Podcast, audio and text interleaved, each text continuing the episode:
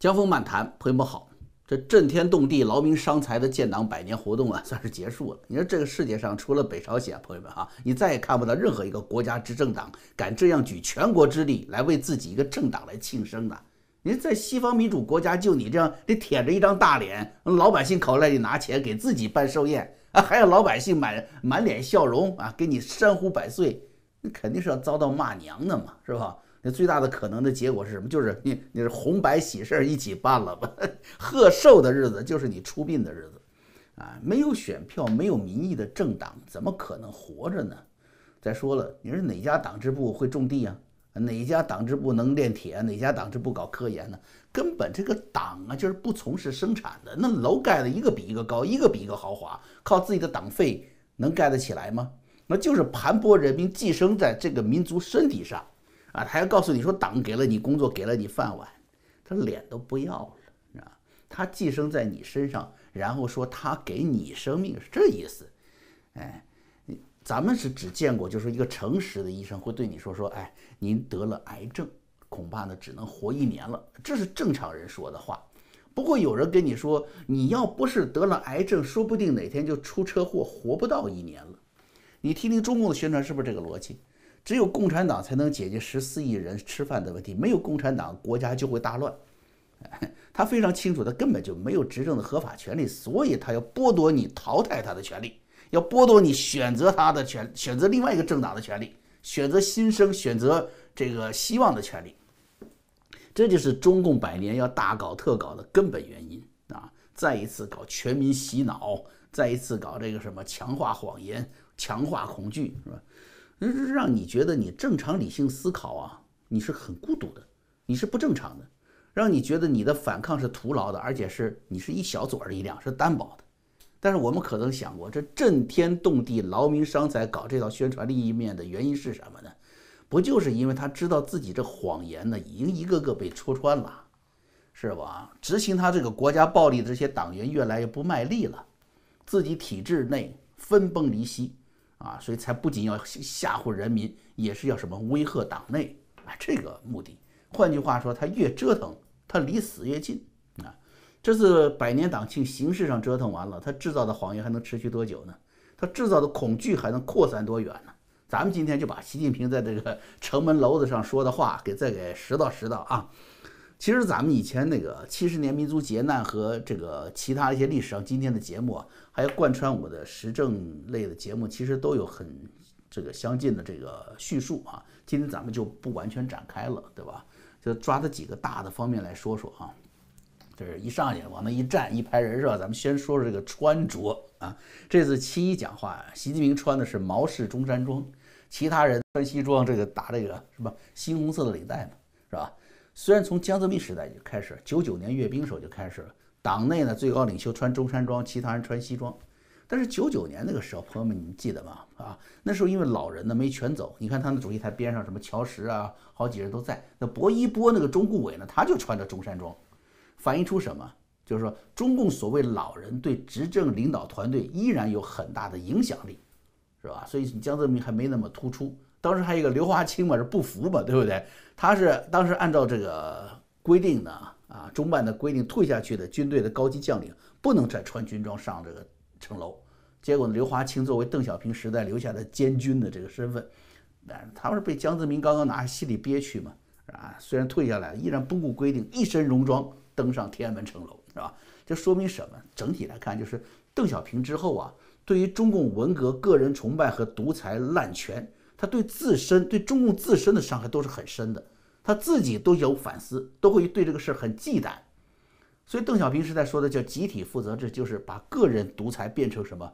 变成权贵政治，以小群人来分分享最高权力，啊，同时呢会制约权力。所以这次习近平啊，他唯一一个人穿着中山装。啊，虽然咱们说不可以过度解读啊，就像是说这个江泽民等人没有参加，咱们也不必过度解读。也就是说啊，习近平跟江泽民的矛盾不可调和了。那胡锦涛还参加了，对不对？难道胡锦涛就就拥那么拥护习近平了吗？不是这意思，对吧？这中共有个特点嘛，就是他地下斗得再厉害啊，面上始终要维系着中共表面团结的假象的。这个面子，不管你你你官多大，你你。都都要给的，而且也是一个组织纪律。你看，照习近平话中说的时候，就是叫做坚持依规治党，是吧？哎，形成完善的党内法规体系，来战胜重大的风险挑战。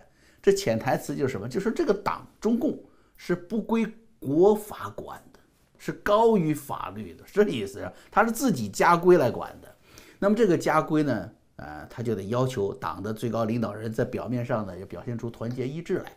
所以江泽民就是，呃，跟习近平矛盾再大，但他该来他也得来，哎，就是来不了了。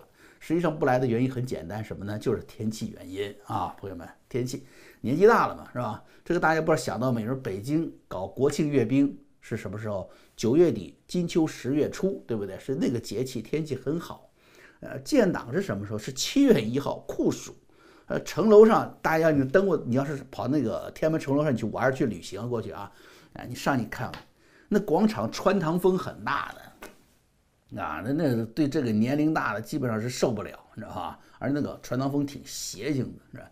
所以中共这个党建这个大日子就没有必要把老领导又又给弄弄上去啊，因为参加活动倒是不行了，你回家躺那起不来了，那家属会闹的，对不对？这中办处理后事也很麻烦，所以就不请他们上楼了，啊，就是天气的原因，所以这个不必这个过度解读，穿衣服也一样，不需要过度解读。但是我江峰为什么把这个拿出来呢？是因为它还是有独头，还是这个意思。那反映出从邓小平时代啊，中共自己他都怕搞独裁啊，慢慢发展到现在再次回到城楼上一个领袖一群跟班的这个样式了，是不是？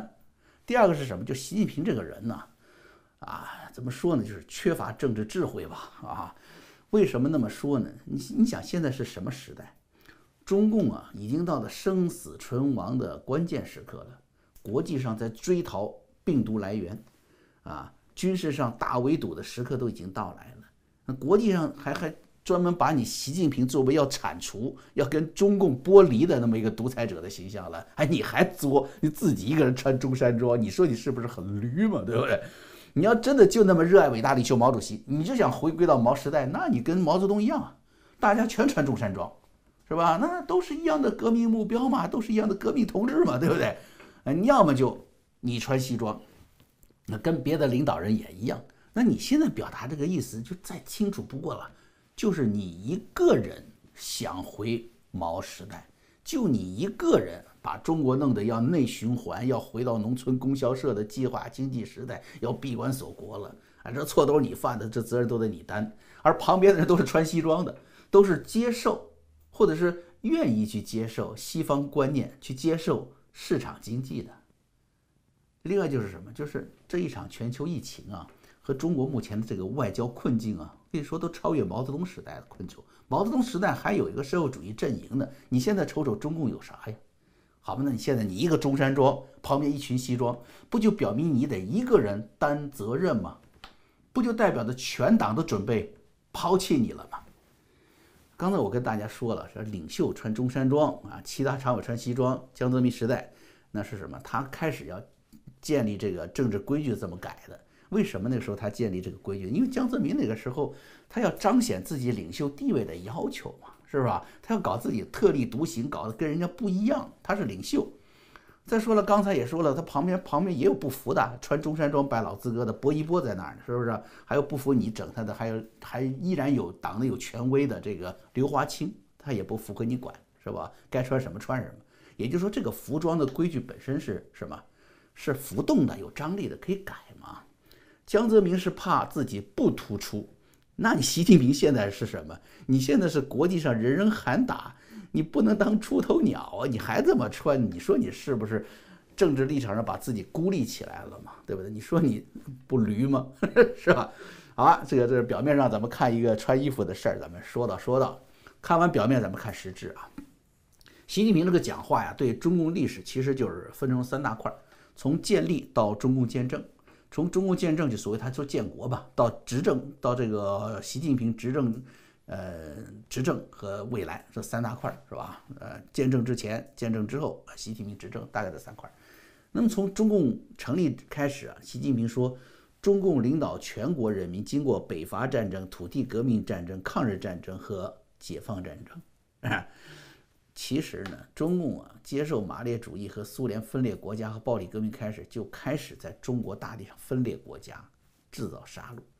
然后你你说你说中共领导北伐战争，你真是你还要点脸不？北伐战争哪个军哪个师是共产党领军呢？不就听说过有这么一个团叫做叫叶挺独立团吗？是不是？还是个地下党？嗯，共产国际啊，它是中共支部要寄生在国民党体内的。你敢站出来一张个大旗说我领导北伐战争，是不可能吗？是在北伐战争中不断的悄悄发展自己的党员，去拉队伍，去壮大势力，不断制造摩擦，制造分裂。啊，那么说到土地革命战争，那就说到红军时期了。他当时在中国各地是闹独立啊，啊，他今天说你你藏独啊，你疆独，你台独，你港独，其实最早的独就是什么？就是共独。中共要全国闹独立，毛泽东还搞了一个湖南独立，对不对？后来不是就搞了苏维埃搞军事割据嘛，全国搞独立。中共二零二一年，就今年这个就是这个七这个百年呢，他搞的叫中共简史。宣称说，长征宣告了中国共产党和红军肩负民族希望，啊，这个实现了北上抗日的战略转移。你看，呃，大家说你红军主力你向西逃窜哎，你怎么北上抗日？方向不对嘛？中共会解释说，你看我们有个北上抗日先遣军啊，我大部队没动的时候，他们已经去抗日了。他的确是最早举起抗日大旗的，对外宣传他要去抗日。啊，我讲过一个方志敏的历史上今天的故事，大家可以去看哈。他这个北上抗日先遣军呢，不是说往东北去，往华北去，哪儿去了？浙江、福建、安徽一带，这这有日本兵吗？这时候都没有嘛。但这里相反是什么？是国民政府的心腹战略所在。所以抗日先遣军所到之处啊，是见不到日军的，他就是给国民政府、给国民党捣乱去了。他一路上是绑票杀戮啊，把各地乡绅的地方官员抓去杀了啊，让人交钱，甚至把西方传教士都给杀害了。也许中共啊，就是后来不是树立民族解放大旗，却干尽了民族毁灭之事啊，树大旗干坏事儿，就是从这个时候积累下来的经验。那么这一说抗日战争是中流砥柱这个谎言，那更是不堪一击了，对吧？那都是这是横店出品的那种抗日神剧，是吧？裤裆里扔手榴弹的那种，你裤裆里扔手榴弹把鬼子都炸跑了。中共唯一能吹的叫什么？平型关战役，还有另外一个叫百团之战吧？这都是国民政府，呃，就是这个平原，这个这个大叫平型关战役是太原会战的一个部分，是一个很小的一个战役。类似平型关这样的万人以下规模的战役，国民国民政府军队打了多少？打了接近三万八千多场仗。三万八千多场仗，你拿出其中一场来吹牛，你说你是中流砥柱吗？至于习近平说的中共历史的第二阶段，就是中共建政之后了，他四九年建国之后了，说他实现了中华民族伟大复兴的政治前提啊，奠定了什么制度基础。呃，你你既然你奠定了政治前提和制度基础，那你为什么不继续走下去啊？为什么还要拆了地基重新盖楼呢？你继续伟大就是了嘛，就不用改革开放了嘛。中共简史说，一九四九年十月到一九七六年十月，文革结束这段时间，是我们党领导人民艰辛探索社会主义革命。和建设道路的时期，说你这个探索不打紧，一探索数千万的中国人给你探索没了啊！二十七年里面，中共发动了一次又一次的政治、经济、文化运动，每一次血雨腥风当中，都有一个社会阶层的人士被沦为新的阶级敌人。最早有农村的富裕人口嘛，是不是？咱们知道是地主阶级、富农，是不是？再到城市资产阶级啊，手工业者啊。然后是什么？然后就是知识分子了。知识分子从臭老九到后来抓的打的太多了，说老九不能走啊。然后知识分子那个时候的脊梁都都打断了，有良知的知识分子就活不下来几个了，他才不杀不抓。然后干什么？文革开始，就是搞他自己的同志啊，整的是中共自己的官僚阶层，党内又是一次大斗争，夺权斗争，都是搞自己的党内高官。其实这么彻底、残酷的社会动荡，对整个民族的这个屠戮，人类历史上是绝无仅有的。哎，是到了第三阶段啊。呃，习近平呢被海外媒体解读的最多那句话就出来了，是他第三阶段说中国人民从来没有欺负、压迫、奴役过其他国家人民，过去没有，现在没有，将来也不会有。同时，中国人民也绝不允许任何外来势力欺负、压迫和奴役我们啊！谁想谁想这么干，就将在十四亿多中国人用血肉铸成的钢铁长城面前。碰得头破血流，啊！我不知道这文章是不是这个习近平哪位秘书写的哈？他反正他也改不得，是不是？血肉铸成的钢铁长城，这 是什么玩意儿？这是是吧？哎，哎，其实这句话呢，在他自己的行文中有更多的矛盾，有特别有两大矛盾，不光是文字之间的血肉跟长钢铁长城的矛盾啊。你看那个两大矛盾，第一大矛盾是什么？就是习近平说中共光荣历史第一、第二段的时候说了。说中华民族任人宰割、饱受欺凌的时代一去不复返了，这是什么？这就是毛泽东时代最大成就嘛？是毛泽东说让人民站起来了嘛？不受欺负了嘛？这毛泽东让人站起来，怎么现在又面临外来势力压迫奴役了？你这不是让毛主席很难堪吗？是吧？这是第一大矛盾。第二个矛盾在哪儿呢？习近平说了，说中国的治理能力那叫一个厉害呀，什么五位一体呀。什么什么四个全面战略布局啊？然后说人民军队为党和人民建立不朽功勋，是保卫红色江山、维护民族尊严的坚强柱石、强大力量。然后他又说，外国势力一旦来了，要在十四亿多中国人民用血肉铸成的钢铁长城面前碰得头破血流。就我就要问你了。啊，人家没来的时候，你各个样的伟大，军队也伟大，政府也伟大。当人民面对欺负压迫的时候，你那有权有钱，政府哪去了？你强大的军队哪去了？啊，老百姓花了那么多钱，不就是要一个安全的保障吗？最后好嘛，你让让十四亿老百姓自己的血肉来跟外国势力拼，哎，矛盾很多啊。说实话呢，真的给中国人带来奴役的究竟是谁呀？谁才是一百年来盘踞？侵占、奴役中国人的外国势力呢？啊，你要是不清楚，你往那个人民大会堂 看就知道了，对不对？人大代表、政协委员里面有多少个不是外国人的？啊，有多少个家人不是外国人呢？习近平说：“这个十月革命一声炮响送来了马克思主义。”哎，我就问你了，说西方国家那些温和的传教士给你盖医院、建大学，他们是外国势力？啊，这一声炮响送来的德国马克思，送来的俄国弗拉基米尔·伊里奇·列宁，他们就成真理了。哎，就前几天嘛，中共大使还扎堆儿嘛，跑到德国马克思故乡的特里尔去去参拜去了。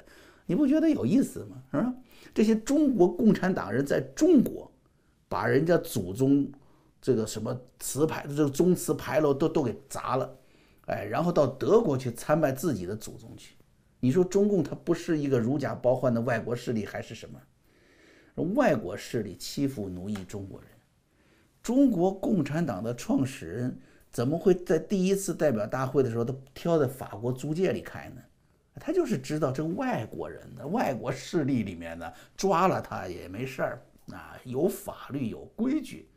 再说了，你那第一次代表大会谁是真的当家的？是列宁派来的荷兰人马林，哎，是外国势力不是？你租那个南湖游船的钱谁出的？共产国际，共产国际外国势力是不是？其实话说回来了，中国人呢，本来啊也并不计较是外国还是内国的势力，是吧？你只要对中国人好，能帮助这个国家、帮助这个民族有前途，能进入世界文明之林，那就行啊。中华民族最为难的时候，那抗战要不是美国和盟国的帮助，能避免亡国的厄运吗？很难的。中共的折腾到了社会崩溃、这个民生凋敝的时候，如果没有包括各地华侨在内的海外投资，能有今天吗？在海外的华侨算不算是海外的势力呢？树立外部敌人呢？制造外部敌人呢？这是共产主义国家共同的特性，啊。那咱们的希望之城会员网站呢？那个节目里面，咱们重温了这个乔治奥威尔的《动物农庄》这部小说呢。方伟跟大家讲故事啊，咱们这旧书新读很有意思。共产党呢，它制造内部敌人，像刚才说的，在见证第二阶第二阶段，在见证这个阶段，他为什么搞那么多运动，制造那么多的内部敌人呢？是为了加强巩固自己的集权。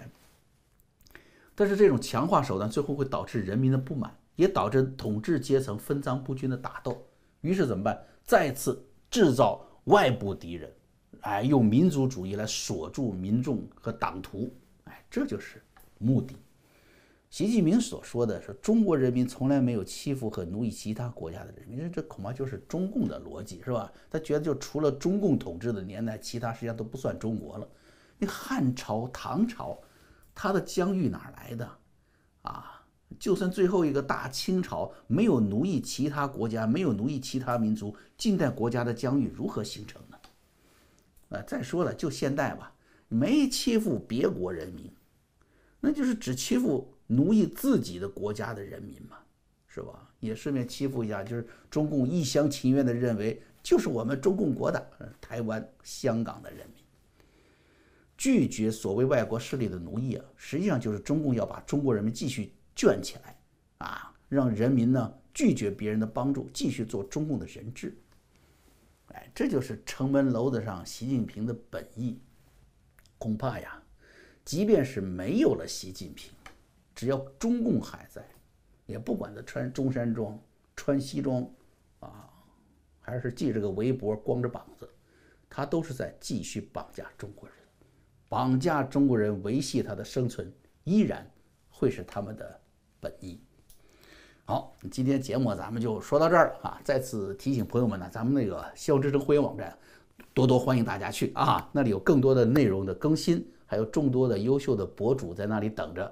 欢迎大家加盟啊！说绝对物超所值啊！好，咱们呢节目明天再见。